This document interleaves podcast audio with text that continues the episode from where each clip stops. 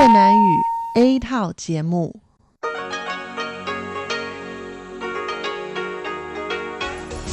Đây là Đài Phát thanh Quốc tế Đài Loan RTI.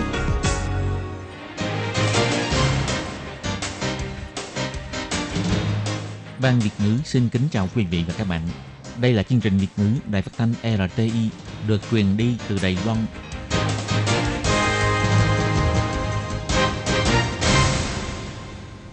Lê Phương xin chào các bạn, các bạn thân mến. Hoan nghênh các bạn theo dõi chương trình Việt ngữ hôm nay, thứ hai ngày 30 tháng 9 năm 2019, tức ngày mùng 2 tháng 9 âm lịch năm kỷ hợi. Chương trình Việt ngữ hôm nay sẽ đem đến với các bạn các nội dung như sau. Trước hết là phần tin thời sự của Đài Loan, kế tiếp là bài chân đề, sau đó là các chương mục tiếng hoa cho mỗi ngày, tìm hiểu Đài Loan và bảng xếp hạng âm nhạc. Nhưng trước tiên, Lê Phương sẽ mời các bạn theo dõi phần tin thời sự của Đài Loan và trước hết là các mẫu tin tóm tắt.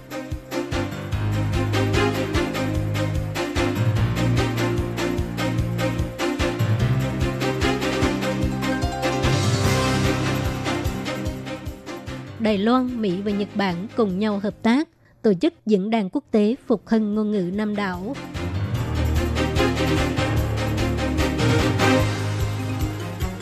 Tích cực thực hiện mục tiêu phát triển bền vững của Liên Hiệp Quốc, Bộ Ngoại giao cho biết chính sách của Liên Hiệp Quốc và Đài Loan là giống nhau.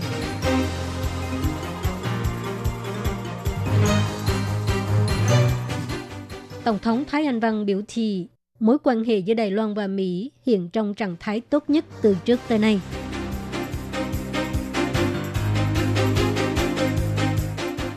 Dùng đường sắt kết nối câu chuyện dân chủ của Đài Loan, chuyến tàu dân chủ được khởi hành vào ngày 30 tháng 9.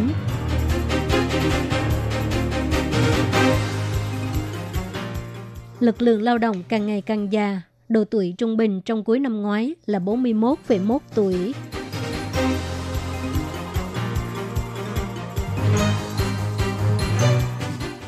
Chương trình biểu diễn ánh sáng chúc mừng Quốc Khánh sẽ được diễn ra vào ngày 4 tháng 10 đến ngày 10 tháng 10.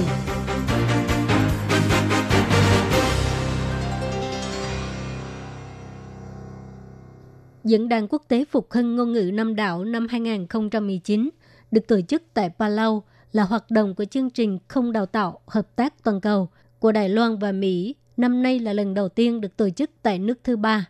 Ngày 30 tháng 9, phát ngôn viên của Bộ Ngoại giao Âu Giang An cho hay, diễn đàn này có sự tham gia của 26 quan chức chính phủ và chuyên gia, học giả của 11 quốc gia thuộc khu vực Ấn Độ-Thái Bình Dương, bao gồm nữ hoàng Palau, Bilung Gloria Sally của Tổng thống Johnson Toribin, vân vân và giảng sư là các chuyên gia của Mỹ, Úc, New Zealand, Palau và Indonesia, vân vân giao lưu và chia sẻ kinh nghiệm về nguồn gốc của sự lan truyền ngôn ngữ Nam đảo, trường hợp thực tế và phục hưng ngôn ngữ Nam đảo, vân vân. Bà Âu Giang An cho hay. 未来台湾将在既有的这个良好的基础跟 GCTF 的架构之下呢，我们会持续的深化跟 Trong tương lai, trước nền tảng tốt và chương trình không đào tạo hợp tác toàn cầu, Đài Loan sẽ tăng cường hợp tác với Hoa Kỳ và các quốc gia có ý tưởng tương tự, tiếp tục thúc đẩy việc bảo tồn và phục hồi văn hóa dân nguyên trú khu vực Nam đảo. Bà Âu Giang An cho biết, chương trình khung đào tạo hợp tác toàn cầu giữa Đài Loan và Mỹ được ký kết từ năm 2015 cho đến nay – đã tổ chức 20 buổi hội thảo quốc tế với các nghị đề như là y tế công cộng, thực thi pháp luật, trao quyền cho phụ nữ, nền kinh tế kỹ thuật số, an ninh mạng, chống tin giả vân vân. Tổng cộng mời hơn 400 quan chức chính phủ, chuyên gia học giả của trên 35 nước đến Đài Loan tham gia tập huấn. Vừa qua, lúc trao tặng huy chương cho Numata Mikio, đại diện của Hiệp hội Giao lưu Nhật Bản và Đài Loan, Ngoại trưởng Ngô Chiêu Nhiếp cho hay, Diễn đàn quốc tế phục hưng ngôn ngữ năm đạo năm 2019 lần đầu tiên được di chuyển ra nước ngoài tổ chức, trở thành một ví dụ thành công về hợp tác giữa Đài Loan, Mỹ và Nhật Bản trong các vấn đề quốc tế và khu vực. Trong tương lai, chắc chắn sẽ có càng nhiều quốc gia tham gia cơ cấu đào tạo hợp tác toàn cầu. Để làm nổi bật những nỗ lực và thành tựu của Đài Loan trong việc đạt được các mục tiêu phát triển bền vững của Liên Hiệp Quốc – Văn phòng đại diện của Bộ Ngoại giao Đài Loan tại New York đã hợp tác với nhóm chuyên gia dữ liệu Đài Loan do giới trẻ Đài Loan tại Mỹ sáng lập, tổ chức diễn đàn thanh niên thực hiện các giải pháp sáng tạo để đạt được mục tiêu phát triển bền vững tại tòa nhà của văn phòng đại diện. Ngày 30 tháng 9, Bộ Ngoại giao cho hay, sự kiện này thể hiện được sự sẵn sàng và Đài Loan có khả năng trở thành đối tác mang tính xây dựng, đạt được các mục tiêu phát triển bền vững của Liên Hiệp Quốc. Bộ Ngoại giao cho hay, gần đây trong hội nghị thượng đỉnh về mục tiêu phát triển bền vững của Liên Hiệp Quốc, trưởng thư ký Liên Hiệp Quốc Antonio đã kêu gọi mạng xã hội khoa học, nghiên cứu và công nghệ hỗ trợ giảm khoảng cách giữa kỹ thuật số và công nghệ và thông qua sự hợp tác kỹ thuật số để thúc đẩy lợi ích chung của nhân loại. Bộ Ngoại giao cho rằng lời kêu gọi của Liên Hiệp Quốc hoàn toàn phù hợp với định hướng chính sách của chính phủ Đài Loan. Diễn đàn thanh niên này có thể phản ánh sự phản ứng tích cực của chính phủ Đài Loan đối với sự vận dụng đổi mới công nghệ để hỗ trợ thực hiện mục tiêu phát triển bền vững của cộng đồng quốc tế. Nhằm vào mối quan hệ giữa Đài Loan và Mỹ, sáng ngày 30 tháng 9, lúc tiếp kiến phái đoàn Trung tâm học giả quốc tế Washington, Tổng thống Thái Anh Văn cho biết, trong thời điểm hiện nay, mối quan hệ giữa Đài Loan và Mỹ là tốt nhất từ xưa tới nay. Sự hợp tác song phương cũng chưa bao giờ chặt chẽ như thế. Chính phủ Mỹ tích cực thực hiện lời hứa đối với đạo luật quan hệ Đài Loan và sáu đảm bảo kể từ khi Tổng thống Mỹ Donald Trump lên nhậm chức, đã phê chuẩn 5 lần cho dự án bán vũ khí quân sự cho Đài Loan. Tổng thống Thái Anh Văn biểu thị Đài Loan cũng cố gắng hết sức mình phát triển công nghiệp quốc phòng, máy bay huấn luyện cao cấp do Đài Loan sản xuất cũng đã được hoàn thành và sự ủng hộ của Mỹ sẽ giúp tăng cường khả năng tự vệ của Đài Loan để cho hai bên có thể cùng nhau hợp tác, tiếp tục đóng góp cho sự ổn định khu vực. Tổng thống còn cho biết, gần đây Trung Quốc liên tục chèn ép không gian quốc tế của Đài Loan, nhưng quyết tâm hướng ra thế giới của Đài Loan sẽ không thay đổi. Đài Loan sẽ không bao giờ khuất phục trước áp lực đến từ nước ngoài. Đài Loan sẽ tiếp tục tăng cường mối quan hệ hợp tác với Mỹ và các nước có ý tưởng tương tự, cùng đối phó sự đe dọa và thử thách khu vực, cùng bảo vệ khu vực Ấn Độ-Thái Bình Dương. Tổng thống biểu thị, trong hơn 3 năm qua, chính phủ đã cố hết sức mình để xây dựng môi trường đầu tư thân thiện. Các doanh nghiệp nổi tiếng của Mỹ và châu Âu cũng lần lượt đến Đài Loan đầu tư. Không những vậy, doanh nghiệp Đài Loan cũng trở về Đài Loan đầu tư với tổng kim ngạch đạt 600 tỷ đầy tệ. Tổng thống cho rằng Đài Loan có tiềm năng phát triển kinh tế bền vững, cũng là đối tác thương mại quan trọng của Mỹ. Bà tin rằng thông qua càng nhiều sự hợp tác và giao lưu, Đài Loan và Mỹ có thể sáng tạo nên càng nhiều thành quả trong mặt phát triển công nghiệp và thương mại. Lễ khởi hành chuyến tàu du lịch dân chủ Đài Loan được tổ chức vào ngày 30 tháng 9. Bộ trưởng Bộ Giao thông Lâm Giai Long cho hay, thay vì thảo luận dân chủ trong các hội nghị quốc tế, tốt hơn hết là dẫn khách nước ngoài đi tàu lửa, trải nghiệm câu chuyện dân chủ xảy ra trên mảnh đất Đài Loan, dùng đường sắt kết nối những thành tựu và văn hóa dân chủ của Đài Loan. Ban cố vấn Đài Loan, Quỹ giáo dục quan hợp và Hiệp hội Chính sách Quốc gia Đài Loan – cùng tổ chức chuyến tàu du lịch dân chủ, mời hơn 100 chuyên gia quốc tế đến Đài Loan tham gia diễn đàn dân chủ trực tiếp toàn cầu, đi chuyến tàu du lịch dân chủ. Ngoài ra, còn tuyển mộ giới trẻ Đài Loan từ 18 tới 35 tuổi, cùng đi tàu với các vị khách nước ngoài này, khám phá những địa điểm dân chủ mang tính tiêu biểu của Đài Loan. Lúc phát biểu tại lễ khởi hành tàu du lịch dân chủ, người phát khởi là ông Lâm Giai Long cho hay, xe lửa và ga xe là nơi mang nhiều kỷ niệm – và những câu chuyện cảm động lòng người. Vì vậy, dùng các câu chuyện để cho xe lửa và du lịch có sự kết hợp thú vị hơn. Khách nước ngoài có thể tìm hiểu thành tựu dân chủ và văn hóa Đài Loan qua chuyến tàu du lịch. Chuyến tàu du lịch dân chủ sẽ dừng ở các ga Đài Bắc, Vạn Hoa, Đầu Viên, Tân Trúc, Đài Trung, Giang Nghĩa, Đài Nam và Cao Hùng. Ví dụ như ga Đài Bắc, tại đây đã từng xảy ra sự kiện tham gia đấu tranh vì Đài Loan độc lập – biểu tình phản đối 100 điều lệ của luật hình sự. Sinh viên từng ngồi im lặng để bày tỏ phản đối. Còn ga Vạn Hoa thì từng có rất nhiều cuộc diễn thuyết được diễn ra tại đây vân vân. Câu chuyện dân chủ rất nhiều, kể không hết.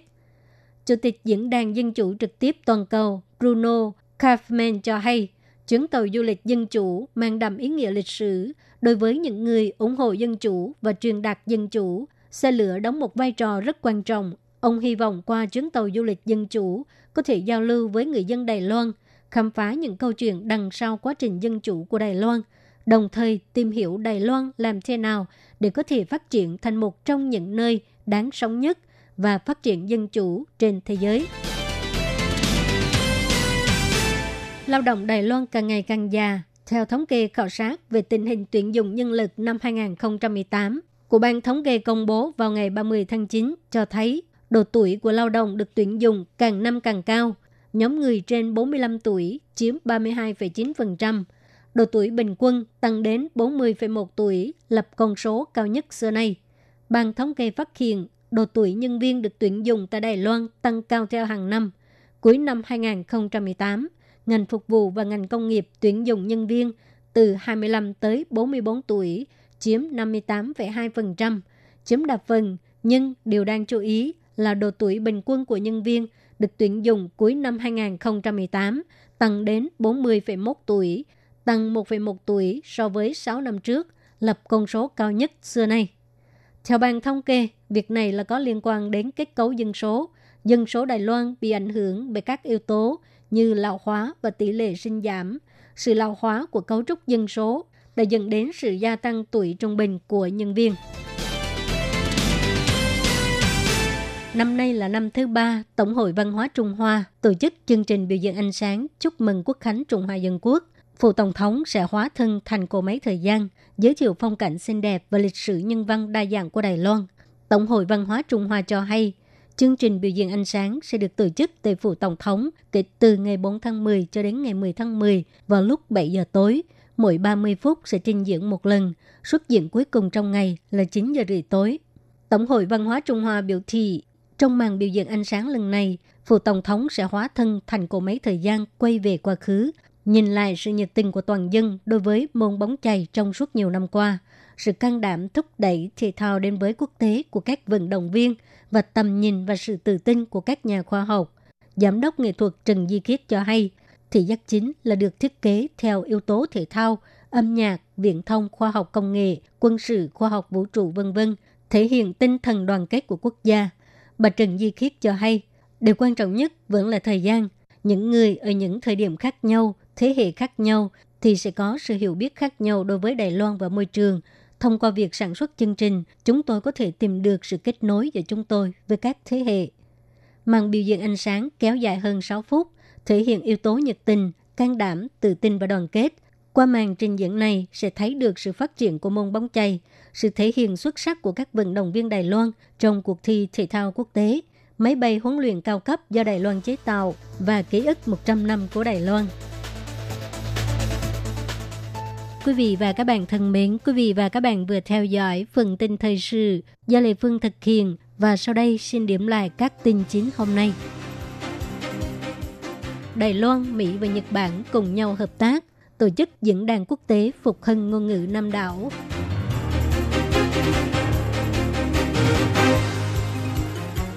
Tích cực thực hiện mục tiêu phát triển bền vững của Liên Hiệp Quốc, Bộ Ngoại giao cho biết chính sách của Liên Hiệp Quốc và Đài Loan là giống nhau.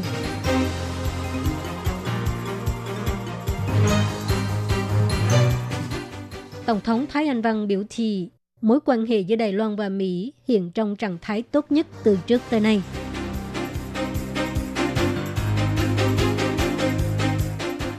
Dùng đường sắt kết nối câu chuyện dân chủ của Đài Loan, chuyến tàu dân chủ được khởi hành vào ngày 30 tháng 9.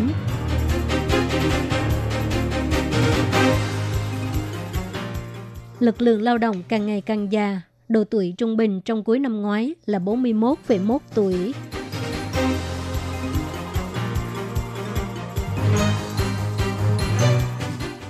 Chương trình biểu diễn ánh sáng chúc mừng Quốc Khánh sẽ được diễn ra vào ngày 4 tháng 10 đến ngày 10 tháng 10. Xin chào quý vị và các bạn thính giả thân mến. Chương trình phát thanh tiếng Việt của Đài Phát thanh Quốc tế Đài Loan RTI được truyền thanh 3 buổi tại Việt Nam, mỗi buổi phát 1 tiếng đồng hồ buổi phát chính vào lúc 6 giờ đến 7 giờ tối hàng ngày giờ Việt Nam qua tần số SW 9425 kHz với sóng dài 31 m. bị phát lại lần thứ nhất vào hôm sau 9 giờ tới 10 giờ tối Việt Nam qua tần số SW 9625 kHz với sóng dài 31 m. bị phát lại lần hai vào hôm sau 6 giờ đến 7 giờ sáng giờ Việt Nam qua tần số SW 11.655 kHz với sóng dài 25 m.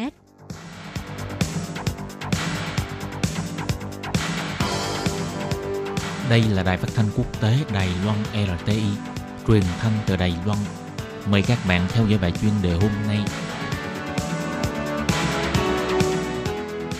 Thúy Anh xin kính chào quý vị và các bạn. Chào mừng các bạn đến với bài chuyên đề ngày hôm nay.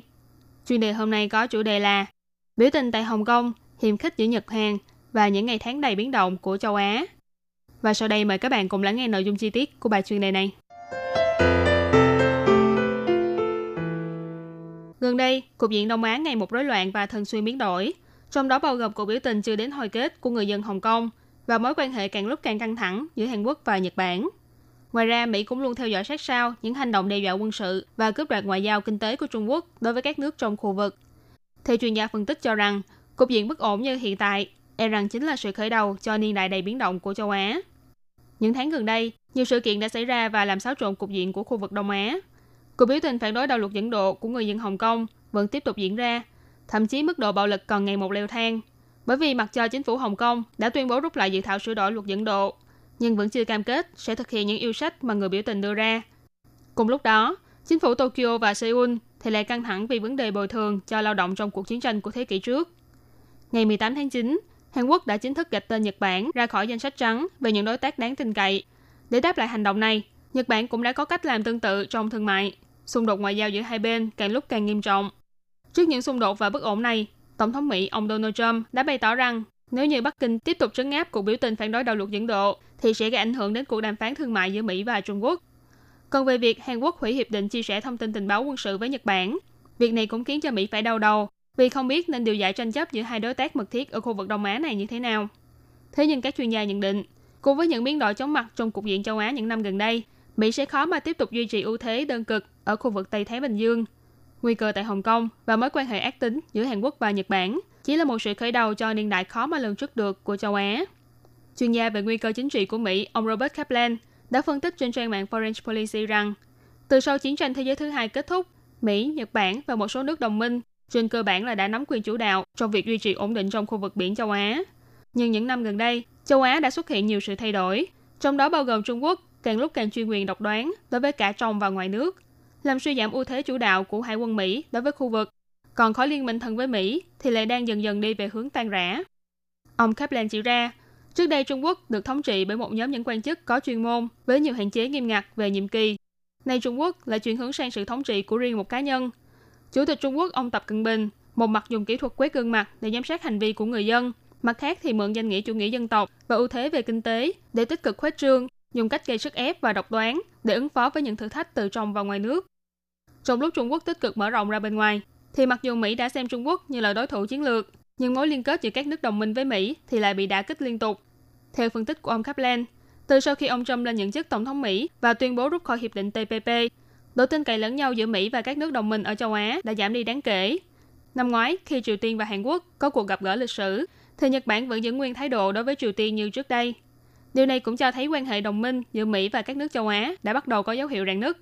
Ông Walter Rosenmith, chủ bút chuyên mục quan điểm toàn cầu trên tờ Wall Street cũng nhận định rằng Việc ông Trump quay lưng lại với TPP và đơn phương tiến hành đàm phán phi hạt nhân hóa với Triều Tiên đã khiến cho chính phủ Nhật Bản cảm thấy đau đầu.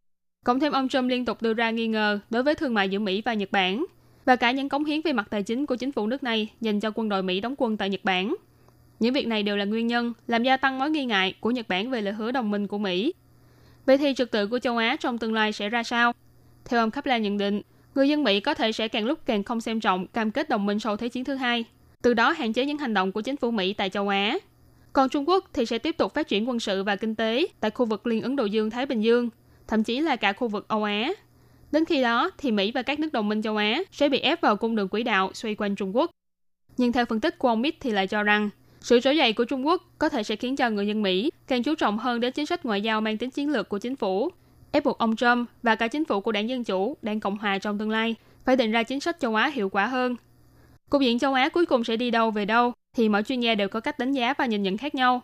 Nhưng điều có thể chắc chắn là khu vực Liên Ấn Độ Dương Thái Bình Dương đang trong giai đoạn xác lập lại trật tự, cho nên các nước cần phải có sự chuẩn bị sẵn sàng bất cứ lúc nào.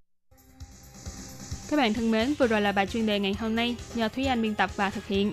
Cảm ơn sự chú ý lắng nghe của quý vị và các bạn. Thân ái chào tạm biệt và hẹn gặp lại.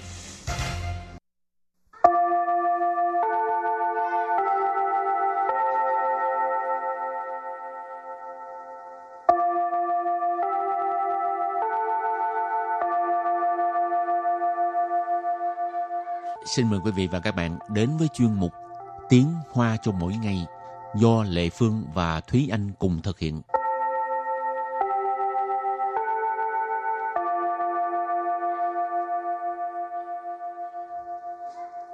Thúy Anh và Lệ Phương xin kính chào quý vị và các bạn. Chào mừng các bạn đến với chuyên mục Tiếng Hoa cho mỗi ngày ngày hôm nay. Thúy Anh có biết cái gì gọi là dấu vết carbon không? Hay là dấu chân carbon? Cái này nghe có vẻ lạ quá ha. À. Nhưng mà dấu vết carbon thì em nghĩ là ờ, liên quan đến ờ, khí thải carbon mà mỗi con người hoặc là mỗi cái công ty hoặc là đơn vị thải ra trong môi trường. Ừ. Xong rồi nó sẽ có một cái lượng khí thải nhất định, lượng khí carbon nhất định. Ừ. Thì cái đó chắc gọi là dấu vết carbon. Ừ. Ừ, nếu như các bạn ờ, có thông tin chi tiết hơn hoặc là muốn tìm hiểu sâu hơn về cái khái niệm này các bạn cũng có thể lên mạng tra cứu hoặc là tìm hiểu trong sách vở nha. Ừ, cái này thì hơi chuyên môn nếu như mà các bạn nào học về cái à, bảo vệ môi trường thì chắc chắn Ừ. sẽ biết ha Ừ. ừ, và hôm nay mình không phải bàn về cái vấn đề này mà tại vì học tiếng Hoa có từ này hôm nay chúng ta học hai câu câu thứ nhất trong tương lai tất cả sản phẩm đều phải ghi chú dấu vết carbon của mình và câu thứ hai người tiêu dùng có thể chọn sản phẩm thân thiện với môi trường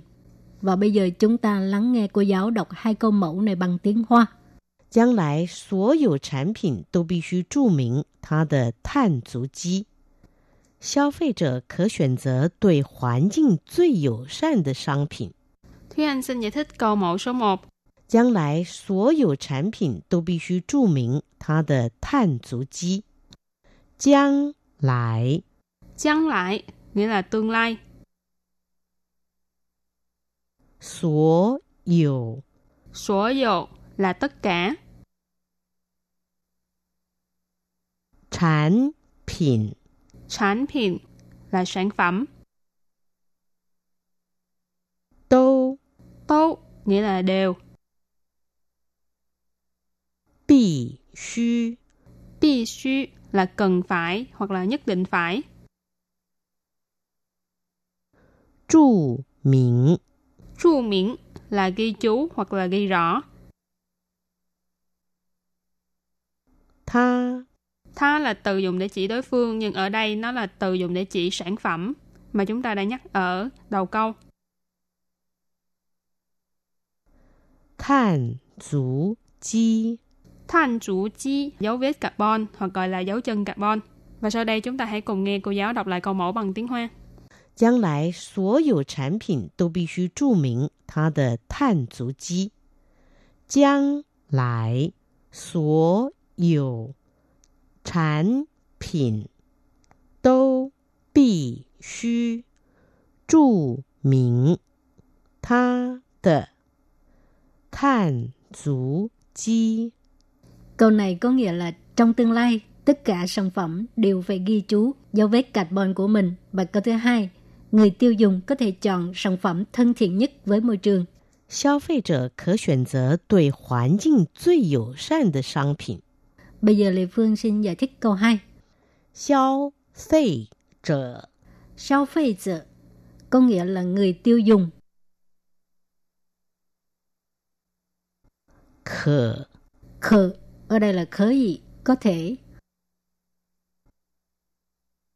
选择 Xuyên zớ tức là lựa chọn. Tùy Tùy là đối với, với ha. Hoàn 境 Hoàn 境 có nghĩa là môi trường. Duy Dầu sàn Duy dầu sàn Dầu sàn có nghĩa là thân thiện. Duy dầu sàn, thân thiện nhất. 商品 商品tức là sản phẩm, thương phẩm. Và bây giờ chúng ta lắng nghe cô giáo đọc câu mẫu này bằng tiếng Hoa. 消费者可选择对环境最友善的商品。消费者可选 择对环境最友善的商品。 Câu vừa rồi là người tiêu dùng có thể chọn sản phẩm thân thiện nhất với môi trường. Và sau đây chúng ta hãy cùng đến với phần từ vựng mở rộng.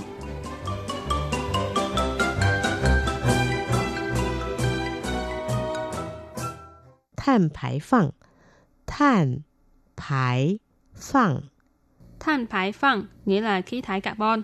Than thì tiếng Hán Việt của nó là than, nhưng mà ở đây nó mang ý nghĩa của một nguyên tố hóa học. cho nên ở đây than thải phẳng nghĩa là khí thải carbon. Nguyên liệu Nguyên liệu Nguyên liệu Nguyên liệu có nghĩa là nguyên liệu. Thành phần Thành phần Thành phần nghĩa là thành phần.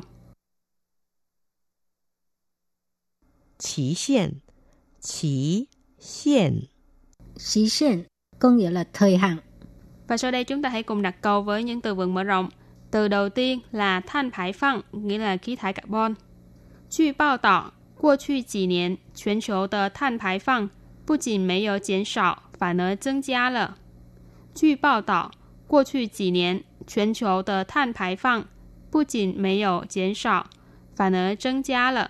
Câu này có nghĩa là theo đưa tin, những năm gần đây, lượng khí thải carbon toàn cầu không chỉ không giảm đi, mà ngược lại còn tăng thêm. Truy bao tọ, truy ở đây là dựa vào hoặc là căn cứ theo. Bao tọ nghĩa là đưa tin, uh, truyền thông đưa tin, cho nên truy bao tọ tức là theo đưa tin. Qua chư chỉ niên là những năm trước đây, hoặc là những năm gần đây. 全球 nghĩa là toàn cầu hoặc là toàn thế giới. Thanh thải phăng, nãy mình có giải thích là khí thải carbon. Putin phản ở là một cụm dùng để chỉ uh, một cái gì đó không chỉ như thế nào mà còn ngược lại còn như thế nào đó. Cho nên ở đây bù chỉnh mấy ở giảm sọ phản ở增加了. Giảm sọ là giảm đi, giảm thiểu.增加là tăng thêm, gia tăng. Cho nên ở đây nghĩa là không chỉ không giảm đi mà trái lại còn tăng thêm. Tiếp theo xin đặt câu cho từ nguyên liệu, nguyên liệu. 这都是用荷兰进口原料做的，你可以试看看。 这都是用荷兰进口原料做的，你可以试看看。Câu này có nghĩa là đây đều là những cái à, nguyên liệu được làm à, được nhập khẩu từ Hà Lan. Bạn có thể thử xem sao. Ờ, 这都是 đây đều là dùng tức là sử dụng dùng ha. Hở Lan là đất nước Hà Lan, Jin khẩu là nhập khẩu, Yuan liệu là nguyên liệu, Zô tức là làm, sản xuất. Nì khởi ý sư khăn khăn, bạn có thể thử xem sao. Nì có- ờ, ở đây xin dịch là bạn, khởi ý là có thể, sư là thử, sư khăn khăn, thử xem sao. Và đặt câu với từ kế tiếp là thành phần, nghĩa là thành phần. 有些感冒药含有安眠药的成分，吃了使人昏昏欲睡。有些感冒药含有安眠药的成分，吃了使人昏昏欲睡。 Câu này có nghĩa là có một số thuốc cảm, trong đó có thành phần của thuốc ngủ, uống vào sẽ khiến cho người ta cảm thấy buồn ngủ. Dầu xe là có một số, cảnh mau nghĩa là bị cảm, dạo là thuốc, cho nên cảnh mau dạo là thuốc cảm. Hẳn tức là bao hàm. Ở đây hẳn dầu tức là bên trong có chứa. ăn miễn dạo là thuốc ngủ. Sư nghĩa là ăn, nhưng mà ở đây theo tiếng Việt thì mình dịch là uống. Sư là khiến cho. Rỉnh là người. Huynh huynh yu suy là một cụm từ dùng để chỉ trạng thái là buồn ngủ hoặc là sắp sửa ngủ. Bây giờ đặt câu cho từ cuối cùng, xí限 tức là thời hạn. 距离交货的期限只剩三天了，大家加油吧！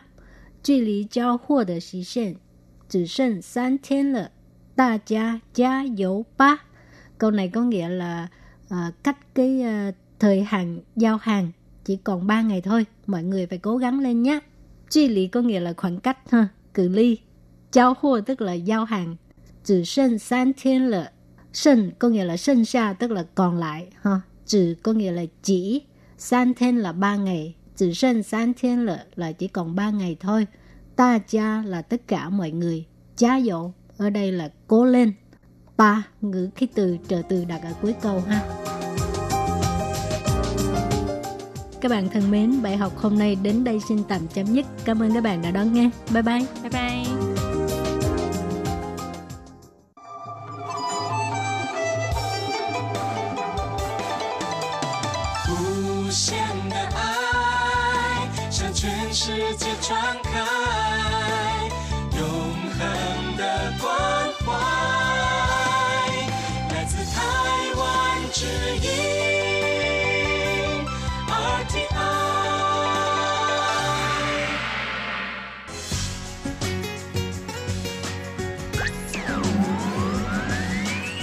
Quý vị đang đón nghe chương trình Việt ngữ Đài RTI truyền thanh từ Đài Loan.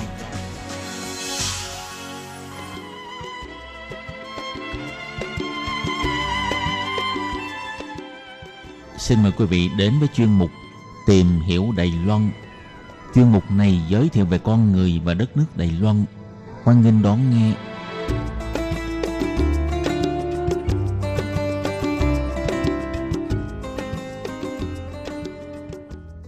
Các bạn thân mến, Hải Ly xin chào các bạn.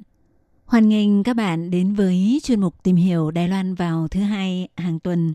Thưa các bạn, mấy ngày gần đây thì ờ, nhiều thông tin đài báo của Đài Loan rầm rộ đưa tin về một bộ phim vừa được khởi chiếu vào ngày 20 tháng 9 vừa rồi và chỉ sau một tuần đã đạt doanh thu trên 100 triệu đài tệ, tức khoảng hơn 3,3 triệu đô la Mỹ và ekip làm phim còn đặt mục tiêu sẽ đạt được mức doanh thu gấp đôi là khoảng 200 triệu đài tệ.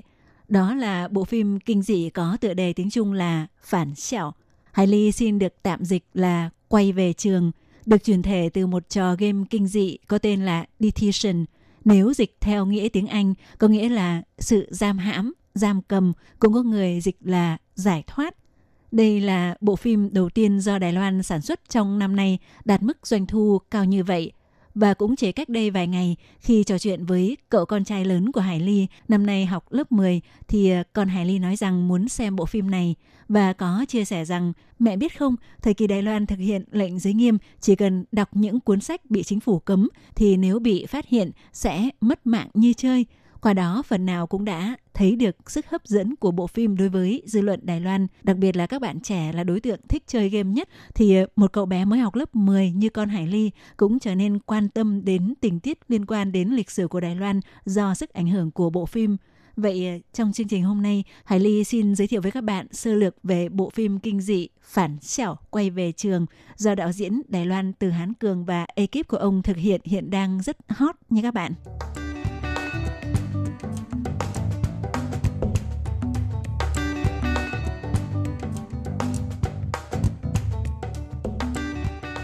Thưa các bạn, thì ờ, bộ phim quay về trường Phản Xẻo do đạo diễn Đài Loan Từ Hán Cường và ekip làm phim của ông quay trong vòng 2 năm rưỡi với kinh phí 90 triệu đài tệ, tương đương khoảng 3 triệu đô la Mỹ.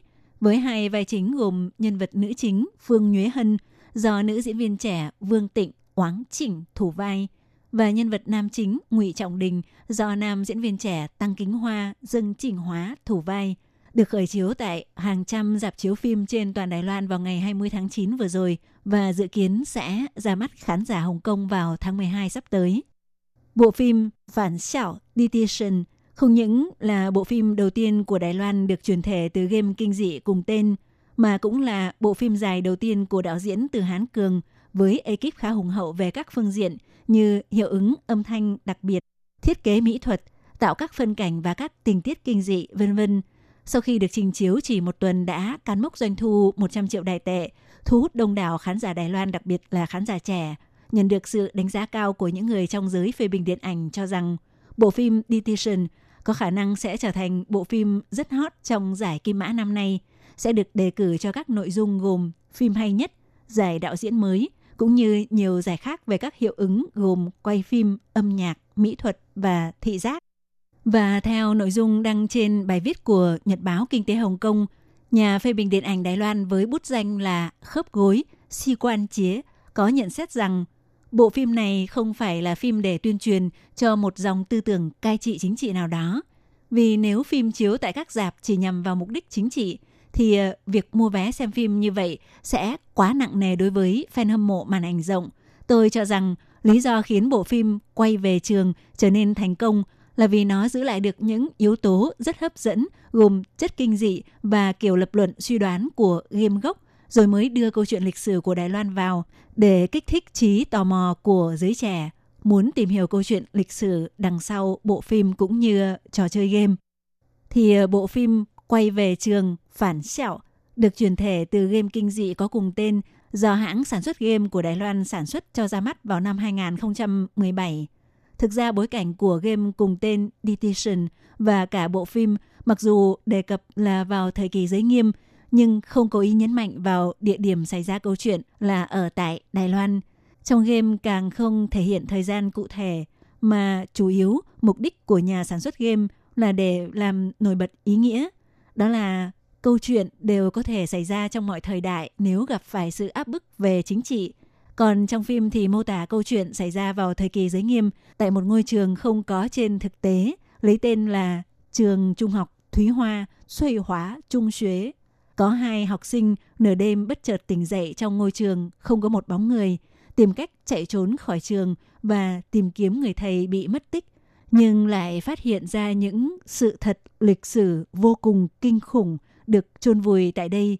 Mặc dù cả game và phim đều không đưa ra thông tin cụ thể về thời gian, địa điểm xảy ra câu chuyện, nhưng các yếu tố trong phim như đồng phục, mã số học sinh của hai nhân vật nam chính và nữ chính, rồi những yếu tố được lồng ghép vào cảnh phim lại có liên quan mật thiết đến văn hóa, tín ngưỡng dân gian của Đài Loan, cũng như những chính sách được chính quyền áp dụng trong giai đoạn khủng bố trắng, tức thời kỳ Đài Loan thực hiện lệnh giới nghiêm.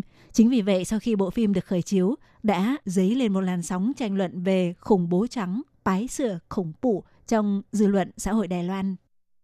Thì ờ, lập tức theo sự phán đoán nhận định của rất nhiều khán giả, câu chuyện trong phim được truyền thể từ game Detention là bắt nguồn từ một sự kiện có thật tại Đài Loan, đó là sự kiện trường cấp 2 Cơ Long năm 1947. Có một nhóm giáo viên và học sinh tham gia vào công việc phát hành tờ báo Quang Minh nên bị bắt giữ. Người có khả năng viết lách tốt phụ trách viết bài cho tờ báo này, thầy giáo dạy văn Lan Minh Cốc đã chạy trốn tới năm 1950 thì ra đầu thú. Sau đó năm 1951 bị xử bắn khi mới có 32 tuổi – và người con gái của ông rất nhiều năm không thể thông cảm cho cha mình vì nghĩ rằng cha mình là gián điệp phản quốc như ông bị chính quyền thời bấy giờ khép tội. Vào thời bấy giờ, chính phủ Đài Loan dưới sự cầm quyền của Đảng Quốc dân áp dụng lệnh giới nghiêm không cho phép dân chúng được thực hiện các hoạt động như nhóm họp, thành lập các tổ chức, rồi ờ, cấm phát hành các ấn phẩm sách báo, cấm đọc những ấn phẩm sách báo và nghe xem những thông tin mà chính phủ không cho phép thậm chí có quy định về thời gian sinh hoạt đi lại của người dân, thì ờ, bộ phim kinh dị phản Sẹo gây thu hút khán giả Đài Loan đặc biệt là giới trẻ bởi kịch bản và những tình tiết kinh dị. Và điều có ý nghĩa hơn cả là nó khơi dậy sự quan tâm của giới trẻ về bối cảnh lịch sử của câu chuyện trong game và trong phim. Đồng thời tại Đài Loan, nó cũng làm dấy lên một làn sóng tranh cãi mang màu sắc chính trị cho rằng bộ phim ra mắt vào trước dịp bầu cử là nhằm gây bất lợi cho đảng quốc dân vì thời kỳ khủng bố trắng chính là thời kỳ do đảng này cầm quyền trong suốt 38 năm từ năm 1949 tới tận năm 1987 mới thực hiện giải trừ giới nghiêm.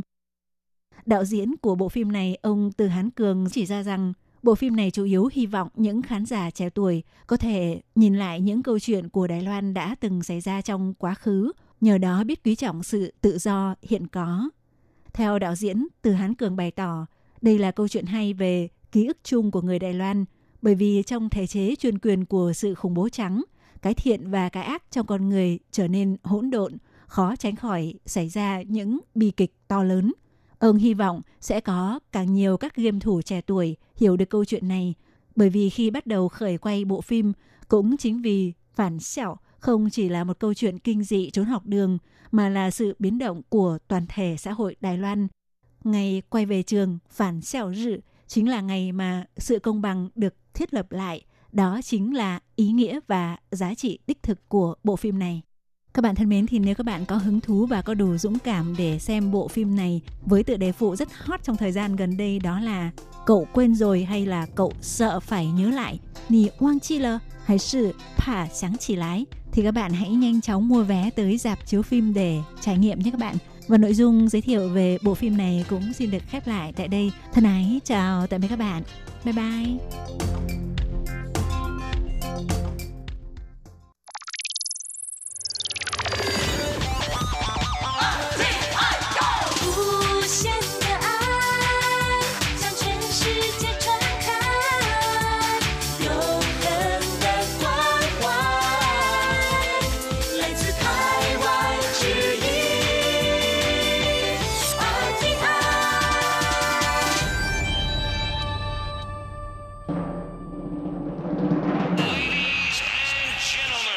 Quý vị đang đón nghe chương trình Việt ngữ Đài RTI truyền thanh từ Đài Loan.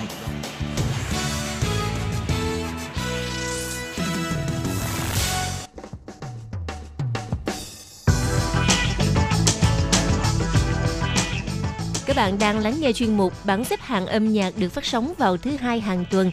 Đây là một chuyên mục hứa hẹn sẽ mang đến cho các bạn những ca khúc và những album thịnh hành nhất nổi tiếng nhất trong làng nhạc hoa ngữ. Nào bây giờ thì hãy gác bỏ lại tất cả những muộn phiền và cùng lắng nghe bảng xếp hạng âm nhạc cùng với Tường Vi.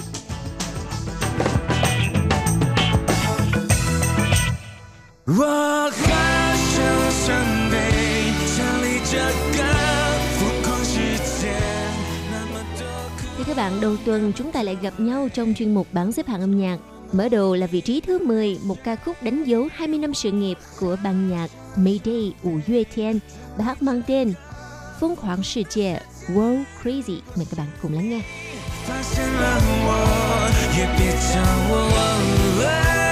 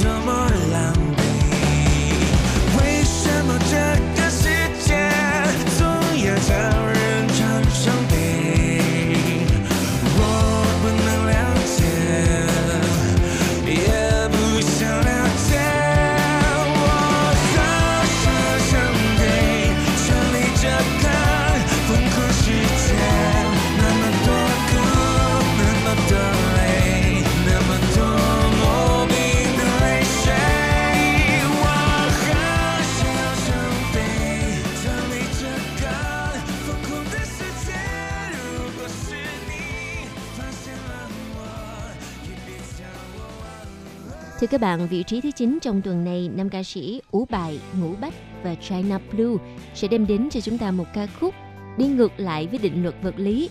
Đó là Hãy để nước chảy ngược, răng suy tao liệu. Mời các bạn cùng lắng nghe nhé.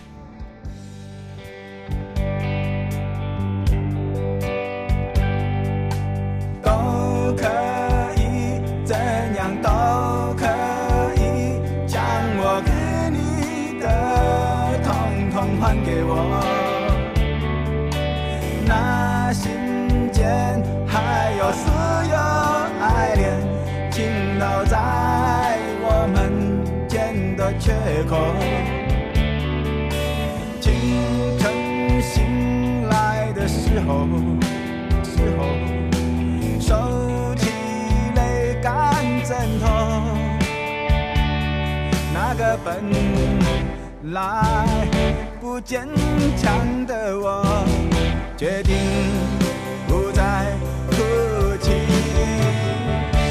我爱了你。我都愿意，因为我就是你的，这段感情太深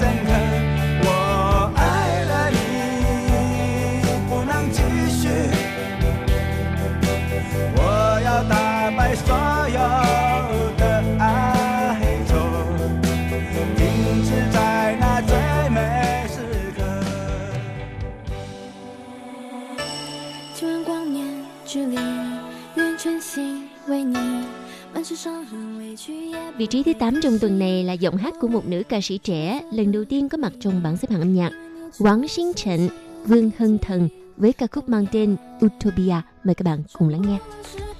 记那些过去，只想与你相遇。梦里模糊的你也渐渐变得清晰。I'm falling in love with you,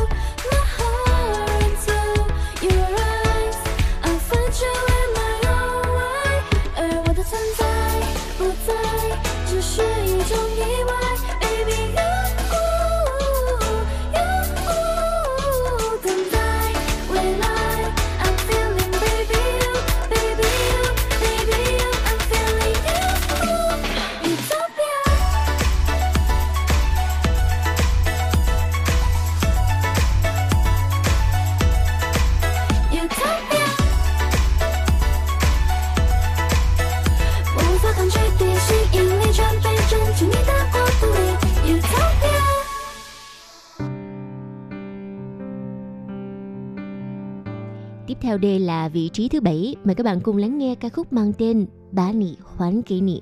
Trả lại em cho em với giọng hát của nam ca sĩ Phan Thuận Tiên, Phương Đồng Tân. 的用尽全力都给了，却依然没能看见你的快乐。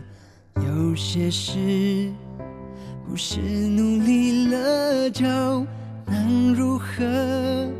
我想我是明白的。你的笑在我心里还深刻，我的爱你却已经不渴望了。我想我已到了该分手的时刻，还给你一片辽阔的。就让那回不去的美丽消散在风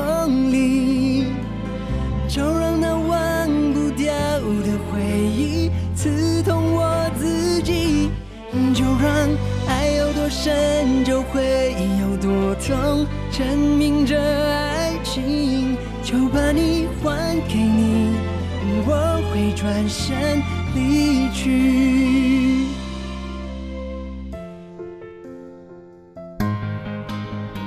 Vâng thưa các bạn, bây giờ là vị trí thứ sáu. Nam ca sĩ Giánh Già Luận, Viêm Á Luân đã giành được vị trí này với ca khúc mang tên Sleeping Titan, Trấn suy的巨人. Tường Vi tạm dịch là kẻ khổng lồ ngủ trong rừng. Mời các bạn cùng lắng nghe. 一种改写纷争的系统，没有邪恶与 贫穷，删除泪只剩笑容，一场火药的时钟，每秒钟都是恩宠，你我不特别英勇，却能创造出不同。遵从别人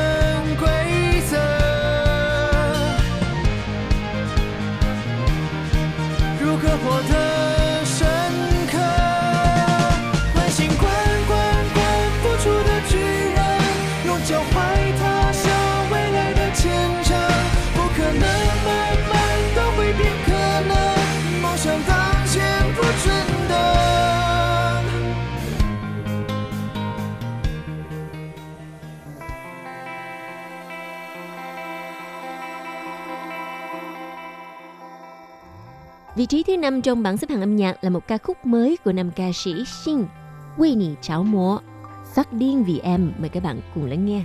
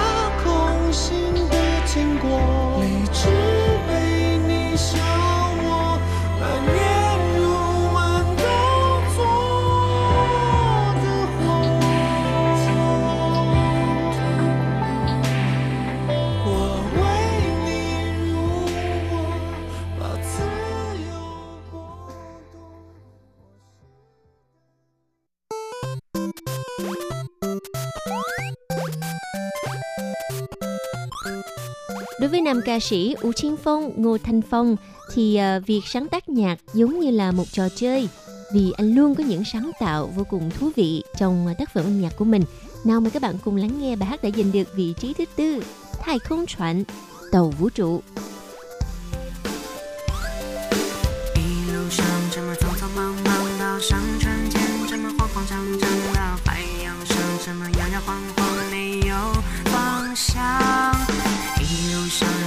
熙熙攘攘，到星光下变得清清淡淡但，一艘船依然飘飘荡荡，都不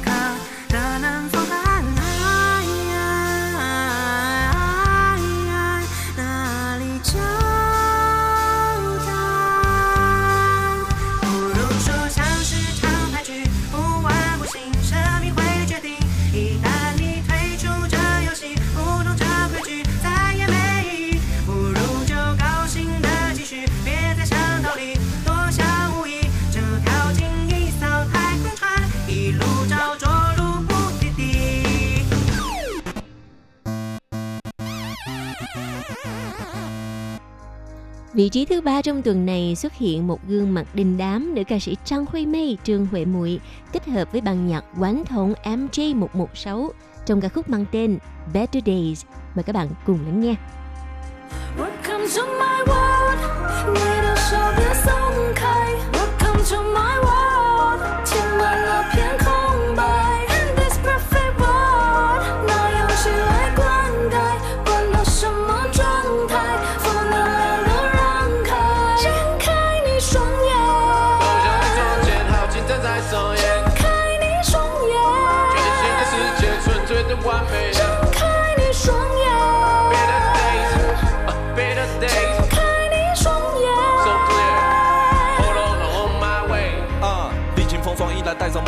追，战友总会在我背后层层黑锅一起背，像是遨游的老鹰展翅翱翔自己飞，追寻自由宁可饿死也不管他错与对，组成十世纪的军 team，拉开差距，命运掌握手里，忠于自己，就算牛顿解开地心引力，疲惫翅膀等待修复，就别让我画风这天际，Let's get it，管他世界有多大，创造奇迹，为所爱的人活吧，稳扎稳打，不管风速到底有多快，享受逆风而行过程，多少人离散。再一次，再一次。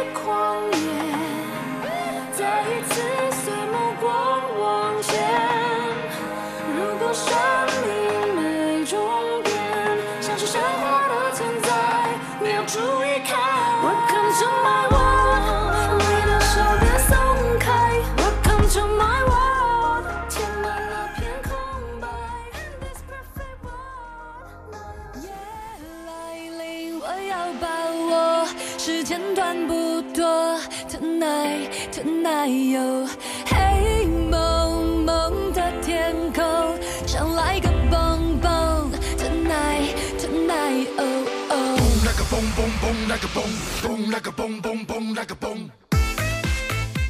sự kết hợp tuyệt vời của nữ ca sĩ Ella, của thành viên của ban nhạc SHE và 911 Triệu Giao Giao đã giúp cho ca khúc Like a Boom Boom, Like a Boom Boom liên tiếp nhiều tuần luôn giành được những vị trí đầu bảng. Và bây giờ là vị trí Á quân, mời các bạn cùng lắng nghe Like a Boom Boom. 鬼如流水，我的 bling bling 跟它超级配，尽管放松，别在意太多，努力工作为了好生活，我的 play hard 我都这样过，all night long，all night long，来来来来，一人把它高分贝，完整的氛围我来准备，我在忙碌中找机会，要忙里偷闲才有感觉，你说快乐就寻找贝利，干掉烦恼有处做个 A。抬上去，接地气，我们来个木。找几个好朋友一起出门挥霍，今晚我需要来个蹦蹦。每天生活紧绷，明天不用工作，现在我想要来个蹦蹦。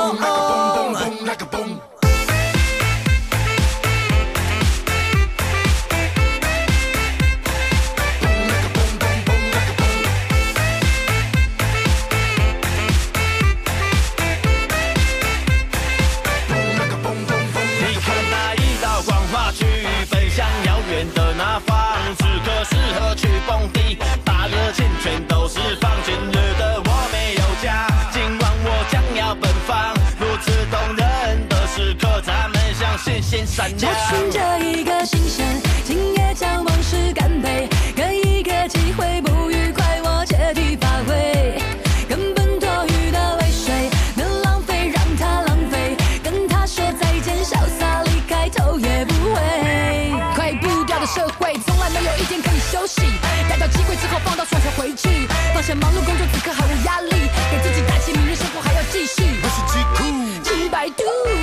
这一口，我却烦恼忧愁。从这而后，我的人生不再如此盲目，我的哥们都在，那么我找站得住。几个好朋友一起出门挥霍，今晚我需要来个蹦蹦。每天生活紧绷，明天不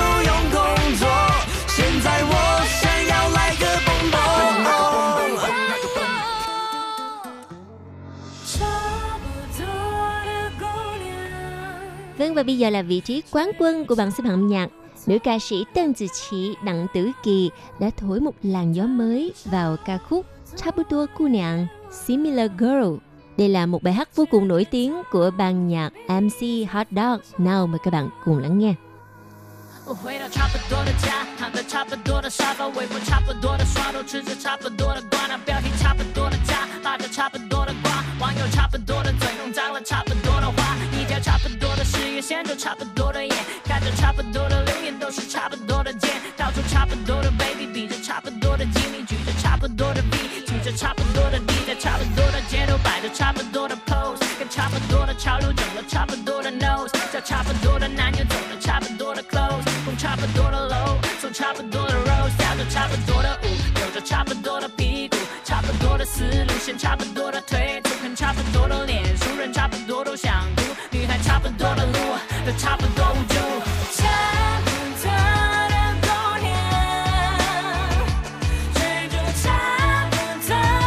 漂亮，他们差不多的，牵着们方向。跟搂着差不多的腰，陪着差不多的微笑，撒着差不多的娇，关系差不多。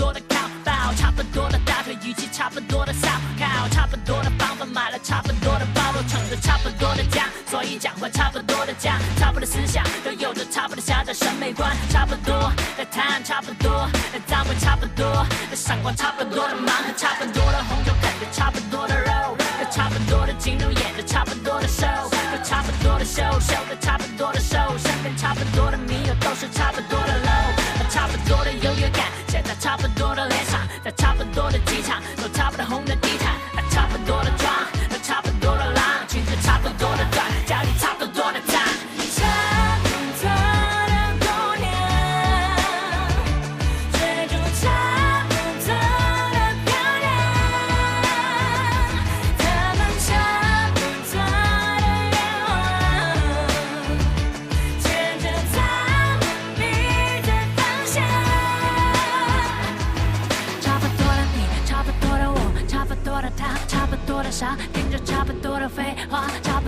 那些乌鸦又嘻嘻哈哈，只只有差，差都差不多的下，差不多姑娘都土生土长在有毒的土壤，差不多都曾对镜子里的自己失望，差不多都遗忘没有武装的模样，差不多的整张夸张。